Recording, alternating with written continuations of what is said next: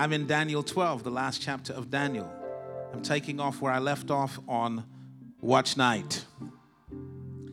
Daniel twelve, verses three and four. When you can see it, would you say amen?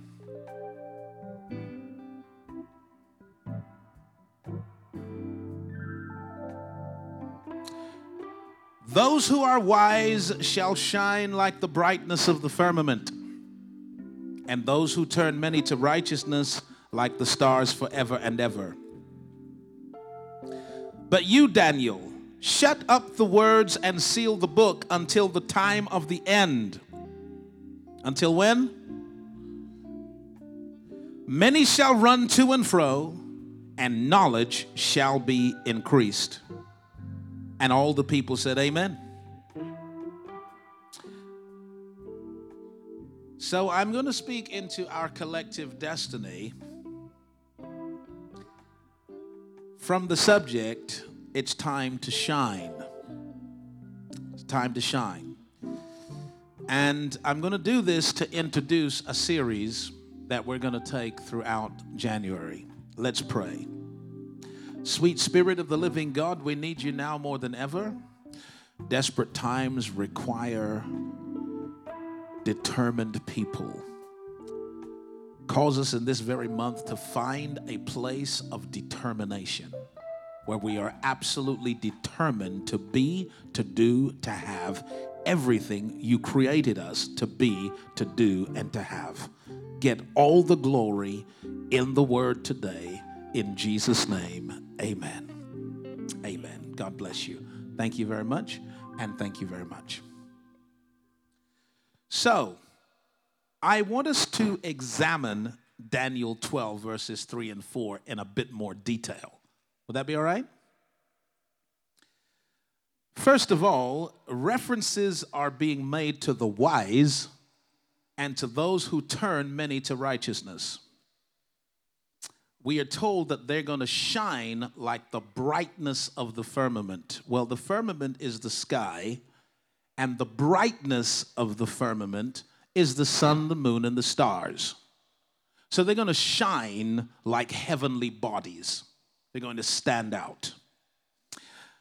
However, one of the things we know about the stars, about the sun and the moon, is that they don't disappear in the day, okay? Neither do they come out at night. They are always there, but it requires contrast to make them visible. Light does not shine in light. It shines in darkness, which is bad news for anyone determined to become the light of the church. Because you will be competing with a greater light whose name is Jesus. And I don't want to compete with Jesus in his church because he is the light. You will be most effective, most visible, most influential on Monday through Saturday, through your deployment in a sector, in a community, in an industry, in an initiative, in an activity that connects you with the world. Because the world is in a dark place. And it is the world that needs to see your difference. Church should not become the place where we show off and compete with each other for how spiritual we are, how deep we can be. How many songs we know? Hmm? How many moves that we can do? That's not what church is about. Church is more about refueling. It's more of a petrol station so that we can find the energy, the grace, the courage to keep on keeping on. But our mission is in the world. That make sense? Our mission is in the world. So those who are wise are going to shine. They're going to be like the stars, and they will only be visible in the contrast. In the night, you'll see them. They'll, they'll become obvious in the night. And, uh, of course, we tend to, in a city, live with a lot of artificial lighting. So when we look up, you know, certain nights you might see a star. But if you were in a part of the world that had no artificial lighting, no street lights, and you were to look up, it is absolutely unbelievable how innumerable are the stars. There's just millions and millions of them. And how anyone looks at the night sky and concludes there is no God and all of this is an accident, I don't know how you did that. That's, that's an epic feat of self-denial. The heavens declare the glory of God. The firmament shows his handiwork. It's beautiful, okay? In fact, you could be an atheist and you'll be struck with a sense of wonder. Wow. And then hopefully you'll not be an atheist after that, but these things happen, right?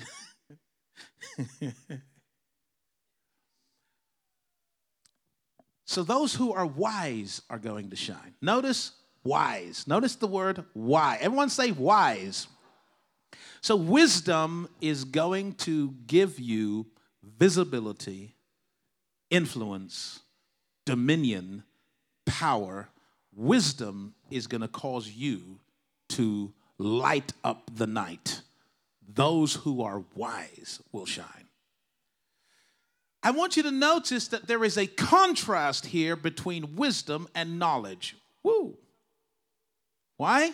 Because in the fourth verse, he says these words are going to be shut up, sealed until the time of the end. In other words, these words will not mean anything to this generation, but there is a generation coming to whom these words will mean everything. That's what it means by shut up till the end. It doesn't mean that it's unavailable. It just means it will not make sense to the current generation. It will only make sense to a future generation, which he calls the time of the end. Which the end, ladies and gentlemen, is not the end of the world.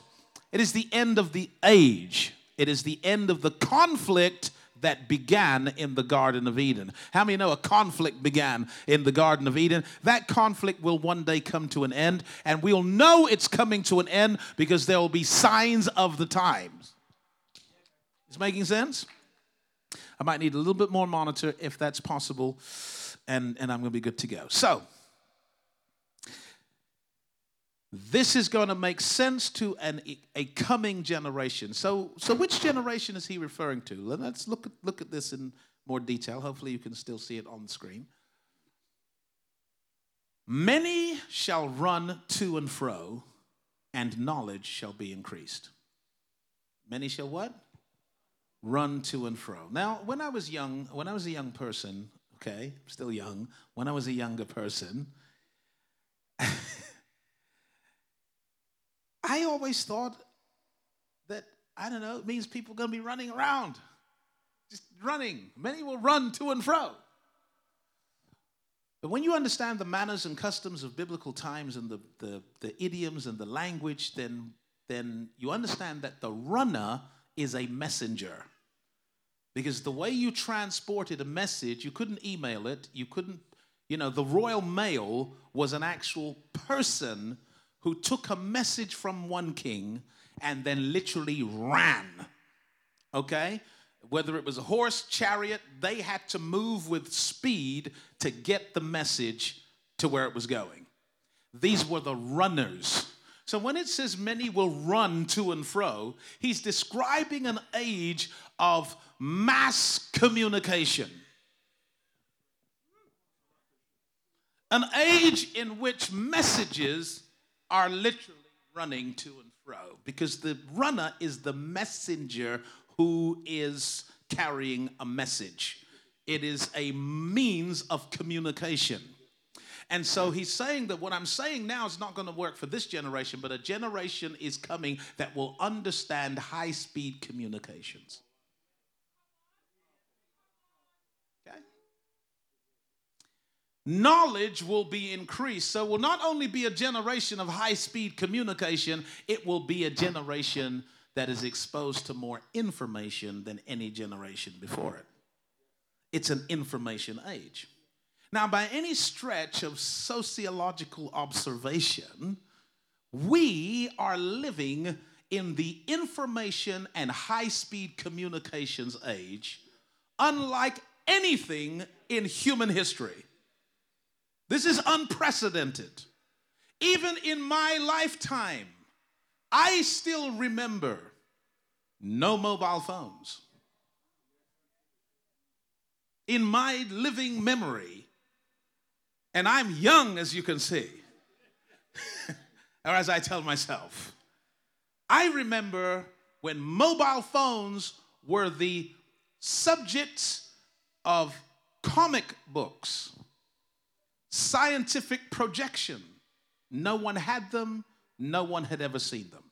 And when the first generation of mobile phones came out, they were a briefcase, like a doctor's briefcase, that you had to then stop, unpack, pull it out, pull out the big aerial, dial. I, I, I remember dialing.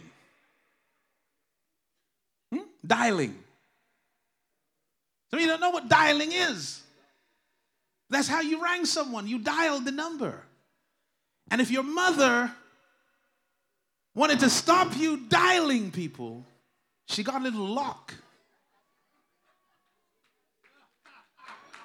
with a key. You put it into one of the dials and it stops it. Little did she know, boys always find a way around the lock.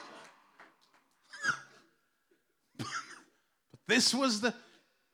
Then mobile phones, uh, personal computers. In my lifetime, I remember no such thing as a personal computer in your home. Computers sat on the entire floor of an office block. Not a room, the floor. Then they got smaller and smaller and smaller, and then the advent of the personal computer, all in my lifetime. Actually, since the eighties, that's when the internet was invented, in the eighties. Not in the forties, not in the, not in the thirties, in the eighties. And nineties, we moved into this age of information and high-speed communications, to where today you can communicate for free, technically, with virtually anyone, anywhere in the world, in real time. You could be sitting here now texting someone in Australia in real time. Some of you can, you can actually video this message and have your relatives in the Caribbean or in Africa or Asia watching the service in real time. That's unprecedented. We are the generation that has more access to more information than more people have ever had in the history of the world. You are holding in your hand, if you have a smartphone, access to the largest library in the history of the world.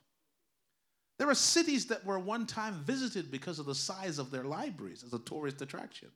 I have much more information than is held in any one city right now, and I have access to it through my phone. We are clearly the generation of n- increased knowledge. We are clearly the generation where people are running to and fro, and knowledge is increased. This is a prophecy concerning our day. And if you can see it as you look on the screen, somebody shout amen. Amen. So, that's the generation that we're in. And yet, it is the wise who are going to shine, not the knowledgeable. Wisdom here stands in contrast to knowledge, because everyone has knowledge today. Did you know that? If you don't have knowledge today, It's because you don't want to know. It's not because you couldn't afford the education. It's that you don't want to know. Because with or without money, you can find out virtually anything you need to know about anything you need to know. Did you know that? And you can find it out now. Before my sermon's over, you can find it out. I have sat in events. I have sat in events. Heard the praise team singing a song that I roughly know. I think I really want to know the words of that song. Let me find out what the words are. Ah. Water you turn into wine. Oh, thank you. I got the words. I got them two seconds after I decided to look for them. I've sat in weddings knowing I'm to give a speech in five minutes, thinking I need a new wedding joke. Tap, tap, tap, tap, tap.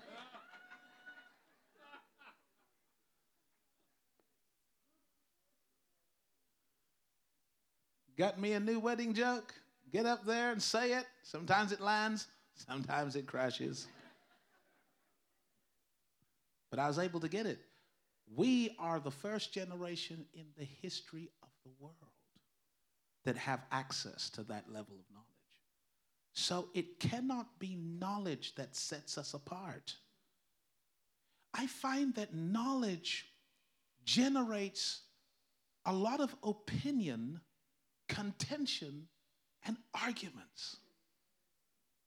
If, if you follow some of these Facebook feeds where people are having a big argument, they're arguing over knowledge, things that they know. And then there is the illusion perpetrated often by good-meaning people that knowledge is power. But listen to me. Knowledge is potential power. Everyone say it, say it with me. Say, knowledge is potential power. Knowledge is like an arrow in the bow. It is loaded with what the physicists would call elastic potential energy. It has potential power. But if it's in the bow, it moves nothing, it does nothing, it impacts nothing, it serves no purpose, not the purpose for which it was made, so long as it is in the bow. It's only at the point that it is released that the potential power is converted to what's called kinetic power, because now you have put the arrow into motion. And you can't impact anything without motion. So knowledge is potential power. And you can spend the rest of your life generating potential power. But what's happening is the more you generate it, is the tighter you become. You know what I mean? These tight people. Huh? They're stressed. I'm going to go to a seminar, get some more knowledge. Go to church and listen to Bishop. Wow, what revelation. You're just like, you're just this walking ball of potential energy. And you must be frustrated. You have to be. It can only frustrate you to know so much about so much and have so little to show for it.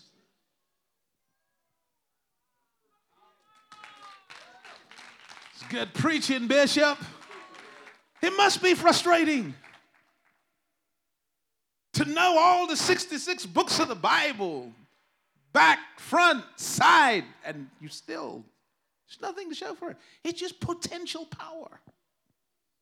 And I feel it for people right now because there's like an assumption that if I know something, it, it'll change my life. But it won't change your life unless you do something about what you know. It, it won't change. It actually changes your life for the worse. Because so long as you don't know how to do something, you have in yourself an excuse for not doing it. You can forgive yourself for not doing something you don't know how to do.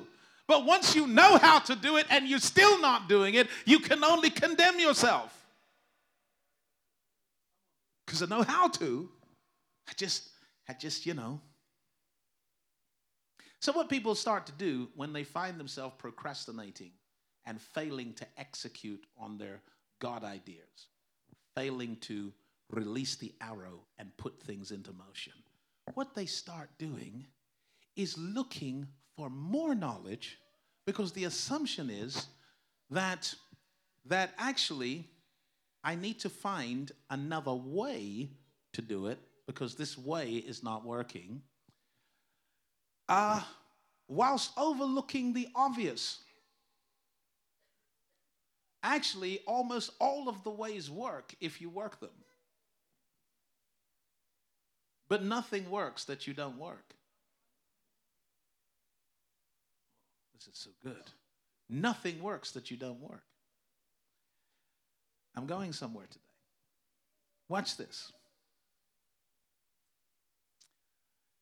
Very often in a seminar about finance,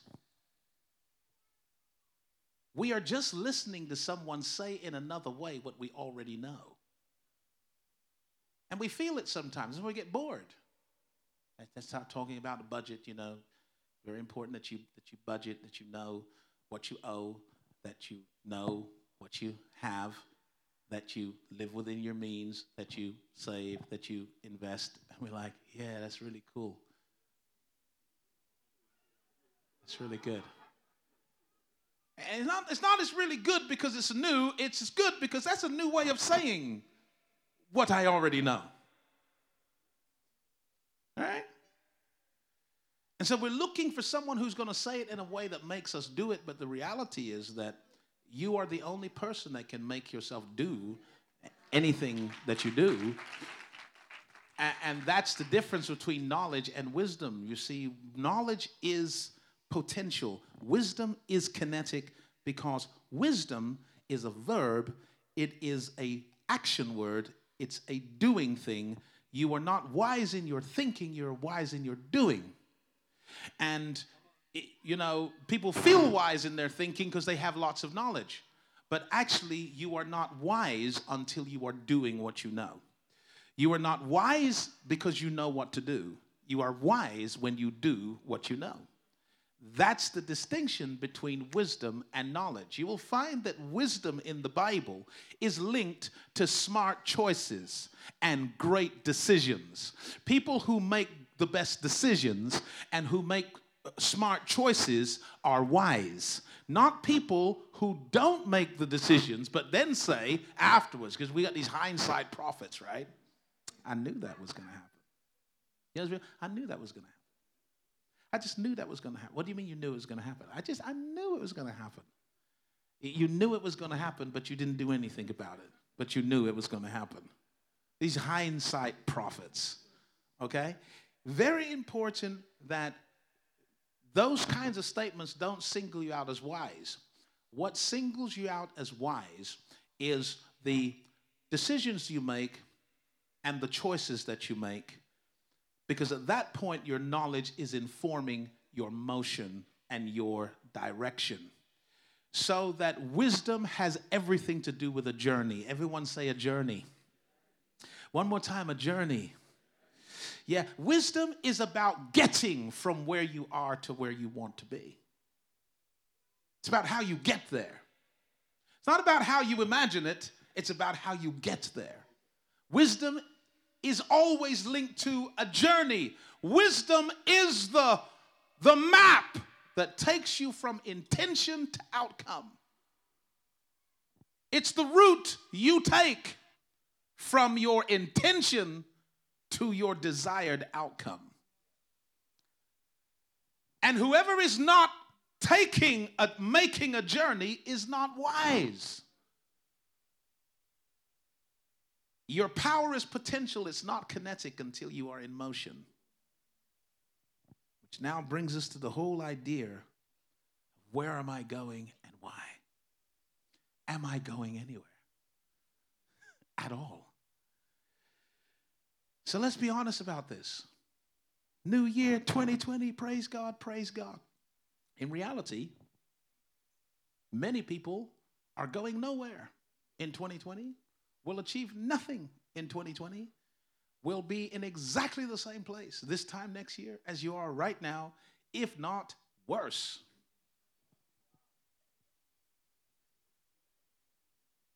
This was going to happen.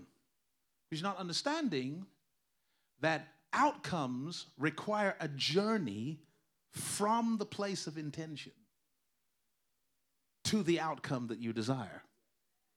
Listen very carefully. The journey from intent to outcome, the journey from what I want to what I get,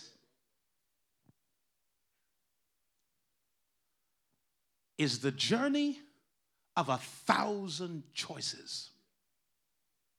The journey of a thousand choices. Because in between what I want and what I get are going to be daily choices. Hello now. Daily.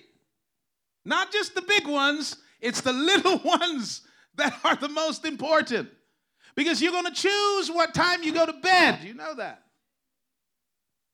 Which is going to impact on how much energy you have the next day. You're going to choose what time you wake up. And you're going to choose what to do as soon as you wake up. You're going to choose what you will prioritize that day. You're going to choose what you take on and what you take off emotionally. Because we're all tempted to take on emotional burden.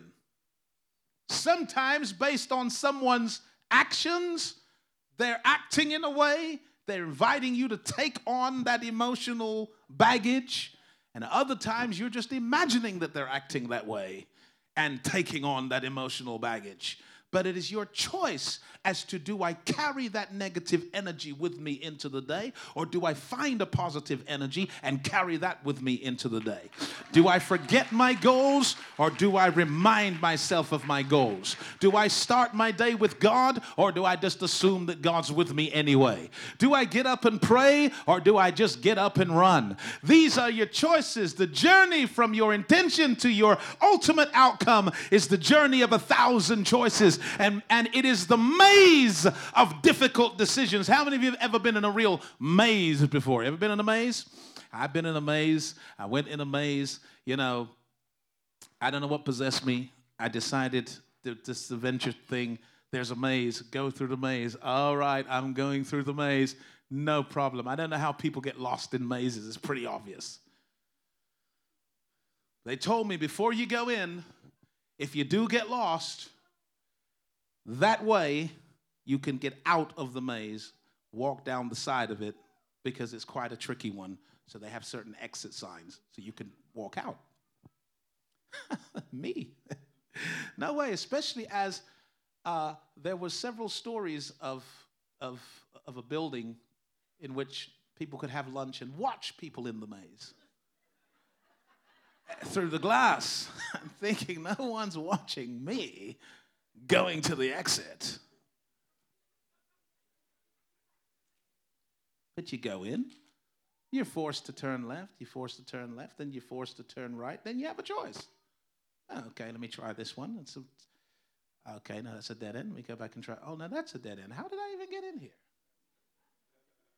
Okay, let me try to go back on myself just to see where I... And after ten minutes, I had made virtually no progress at all. After twenty minutes, I am seriously considering the exit. And after thirty minutes, I concede defeat. And I walk to the exit. But because of the way I was raised, you even style out your defeat. That's right. No shame in my game. I know when to quit.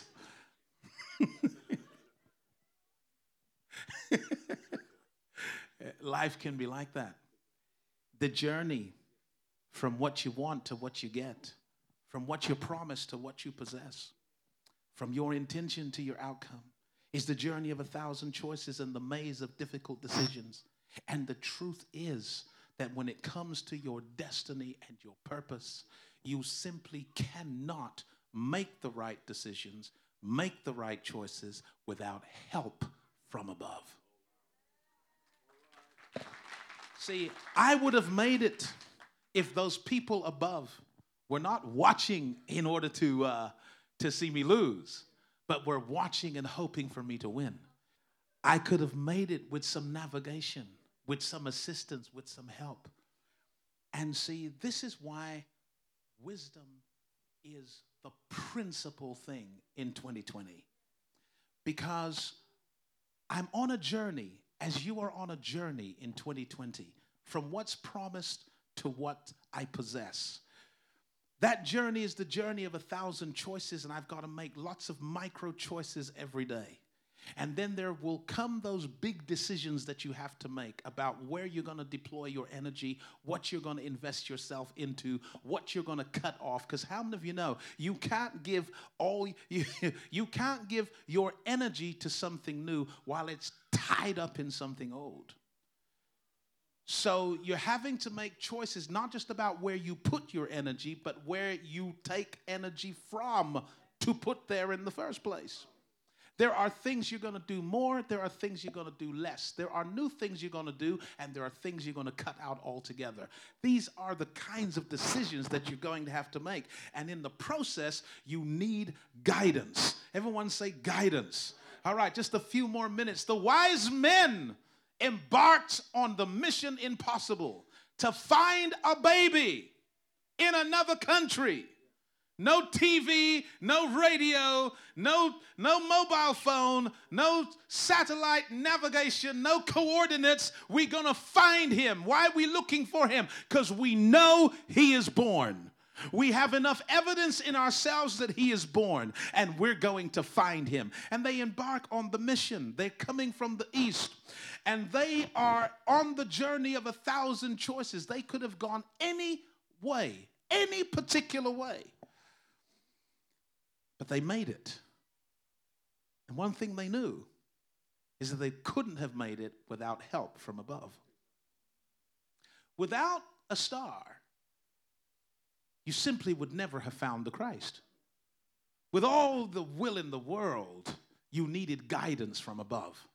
Because not only are there T-junctions, not only are there crossroads, not only are there dead ends, there are traps in the road, things that are deliberately set up to tie you up and bind you and slow you down and derail you. There are false signs on the road. And without guidance from above, you are absolutely going to make the wrong decision. So these guys are moving forward while they're looking upwards. Everyone say move forwards and look upwards.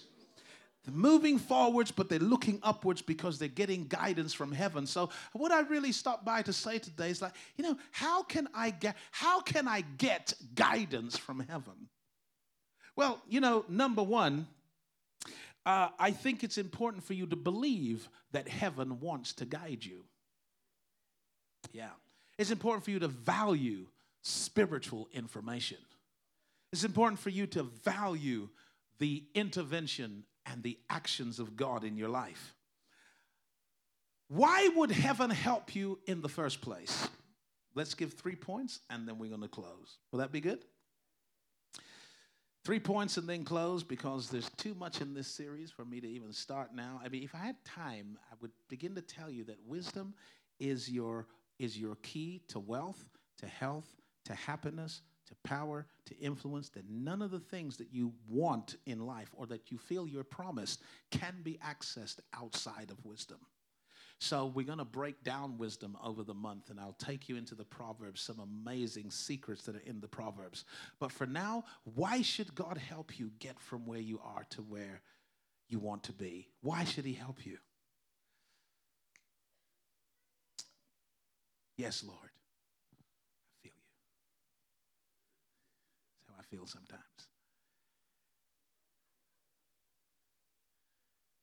Point number one, you must have a worthy goal. I mean, if your goal is not worthy of divine assistance, why would he give it? You know, some people's goal in life just falls beneath asking God for help. Sometimes it's because your goal is too small. It's too small to merit divine intervention. You know what I'm saying? It's like me as a child. I say, Mom, how do I spell this particular word? You know what she would say? The dictionary's over there. Go find the dictionary and find it out yourself. There are some things that are so small that the only how God can answer your prayer is to tell you to go figure it out yourself. Because if he figures it out for you, he's teaching you the wrong lesson entirely and dumbing you down instead of building you up. Your goal has got to be big enough so that it warrants an intervention. It has to be a worthy goal, something that's worthwhile. And something that's worthwhile is typically something that, that is of benefit to others beyond yourself. I mean, if my goal is about me and my ego, why should heaven help? Because your ego is, is, is lying to you about fulfillment in the first place. Your ego is telling you that if you get this rich and this much and that you'll be happy. That's a lie. So God's not going to endorse the lie and actually help you manifest the best imaginations of your ego. No. Your goal must be a worthy goal. That was one. Everyone say, I have a worthy goal. Because it's bigger than me. And it's not just of benefit to me. And it will be a blessing to many others if I can achieve this goal. It's a worthy goal. Number two, not only must your goal be worthy, but you must be motivated by the right reasons. Notice with me, the wise men were not trying to find Christ to get something from him. They were looking for Christ to give something to him. The wise are going to be those who are looking to give. The fools are going to be those who are looking to take, to get. And this is the contrast between the wise men and Herod. God helped the wise men to find Christ, but he didn't help Herod. They're both looking for Christ. They're looking for Christ for two different reasons. The wise men are looking for Christ so they can give. Herod's looking for Christ so he can take. God's not helping Herod find Christ. God is confusing Herod entirely. But he's helping the wise men because you're not just going towards a worthy goal. You're going for worthwhile reasons. Woo! It's good, right? That was two. Three. And then we, I'm going to challenge you and we're going to close. The wise men were trusting in the guidance of heaven. They actually trusted that if I follow this star, I will find what I'm looking for. That takes faith. That's called faith. Actually, to find what you're looking for, it's going to take faith. And faith is going to mean acting on spiritual information, acting on revelation, sometimes acting on a gut instinct that you know is connected to God. It's about not being superstitious, but reading signs, understanding that you don't accidentally meet people for accidental reasons, and there is no coincidental anythings that are happening, but that actually I'm being guided in some way. It's important that you believe that God is all over your life, that he's all over your business, that he has a vested interest in you finding what you're looking for, in you making it where you're going, because you're going to give something to something that he cares about. Hallelujah. And so with those convictions, number one, what I'm going for is worthwhile. It's a worthy goal. It's a worthy goal. I can expect the intervention of heaven. I am going for good reason. I'm not going to take or to get. I'm going because there's too much in me to give. I'm going because nothing could be more tragic than for me to live and die, than for me to live full and die full. You want to live full and die empty. Wish I had some help in here today. You want to live full and you want to die empty. You want to get what God has given you out and create a lasting legacy that will far outstretch you, outlive you, and outreach you. You want to touch people's lives that you will never meet. You want your life to count. You want to make a mark on your generation that cannot be erased. When you have worthy goals like that, you are commanding the intervention of heaven. When you're doing it to give, and when you are trusting in the power of heaven to guide you, you will command divine intervention. I close with this. Not only will you command the intervention of heaven, you will become the intervention of heaven for somebody. You see, those who are wise will shine. They will become stars in someone else's life. And here's your real purpose in the world. Do you know what your real purpose in the world is right now? It really is to become the star of Bethlehem for some wise people who are looking for something they'll never find without you shining.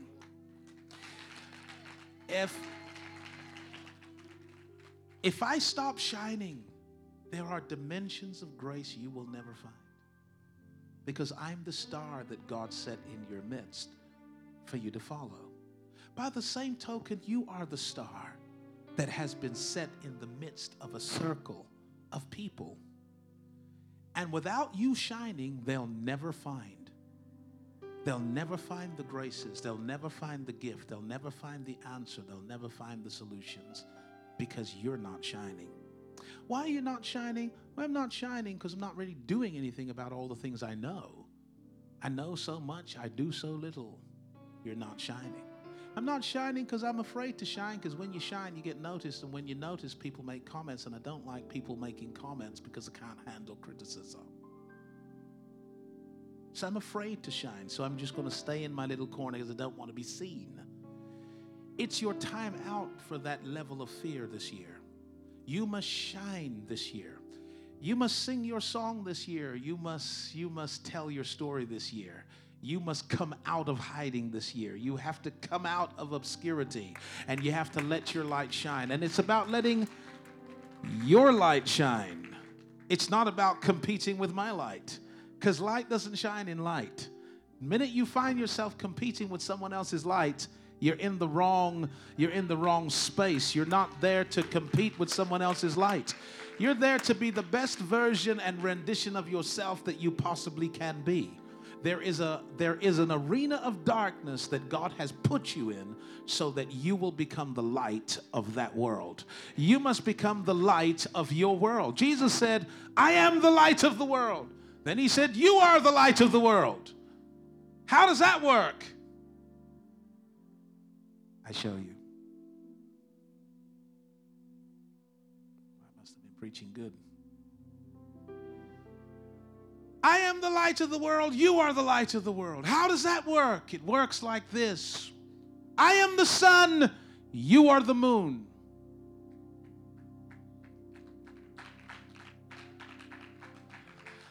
I am on fire. But you are not.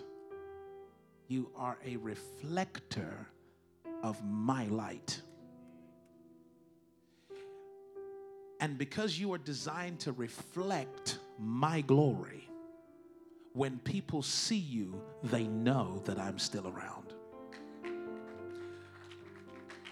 Your job is to get in a relationship with me where you reflect my glory. What was the moon created for?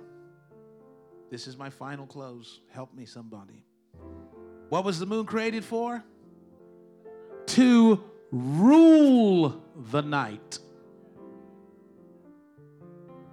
He set the lights, two lights, one to rule the day and the other to rule the night. Those who are wise are going to rule the night.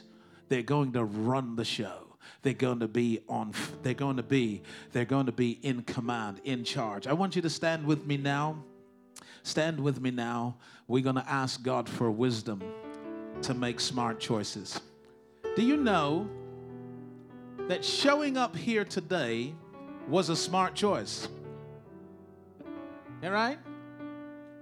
It was a smart choice. It was a wise act.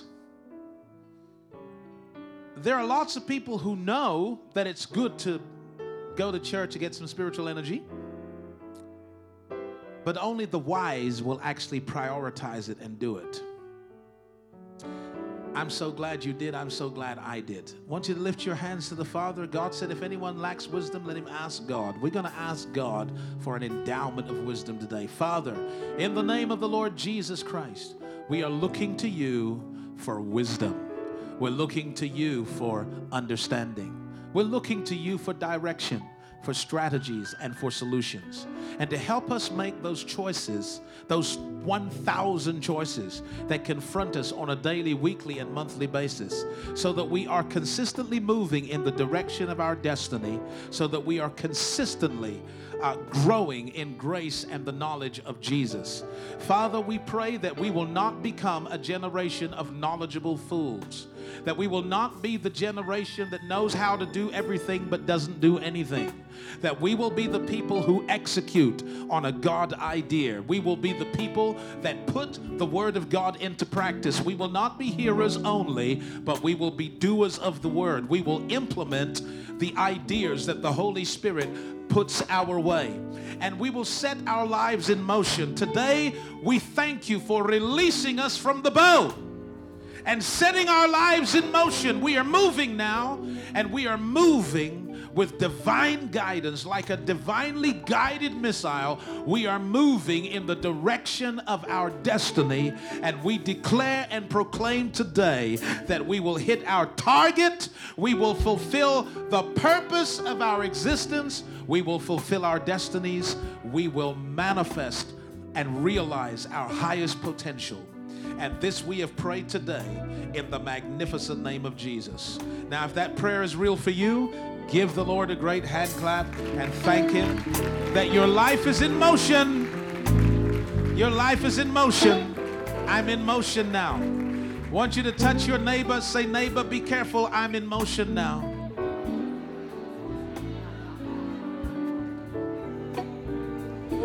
I want you to say to your other neighbor, don't look for me in the same place next week. I'm in motion now. I want you to look at someone behind you and say, if my mind changes, it's all right because I'm in motion now. And if you watch me this year, you're going to find my, my mind changing. You're going to find my emotional intelligence going to new levels. You're going to find my spiritual connectivity going to new levels. You're going to find me in a new psychological place, a new financial place, a new place of wisdom, a new place of discipline. You're going to find me in a new place because I'm in motion now. I'm in motion now. I'm in motion now. One more time. And say, I'm in motion now.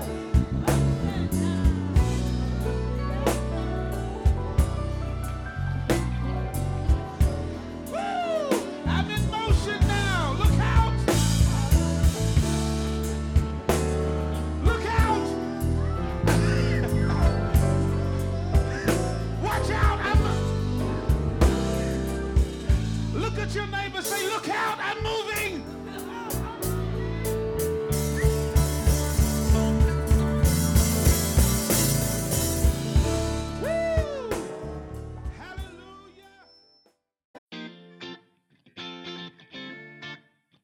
You've been listening to a live sermon at I CANN Community Church. We hope that you feel inspired, informed, and empowered to take your life to the next level. We want to build a relationship with you, whether you attend I C C or not. Of course, we would love for you to visit or even to join. But if that's not possible, we can still stay in touch. Go to our website at w w w dot I cann community church dot com and subscribe to our mailing list for updates on special events which may be coming to an area near you. Until next time, this is Bishop Wayne Malcolm saying God bless you.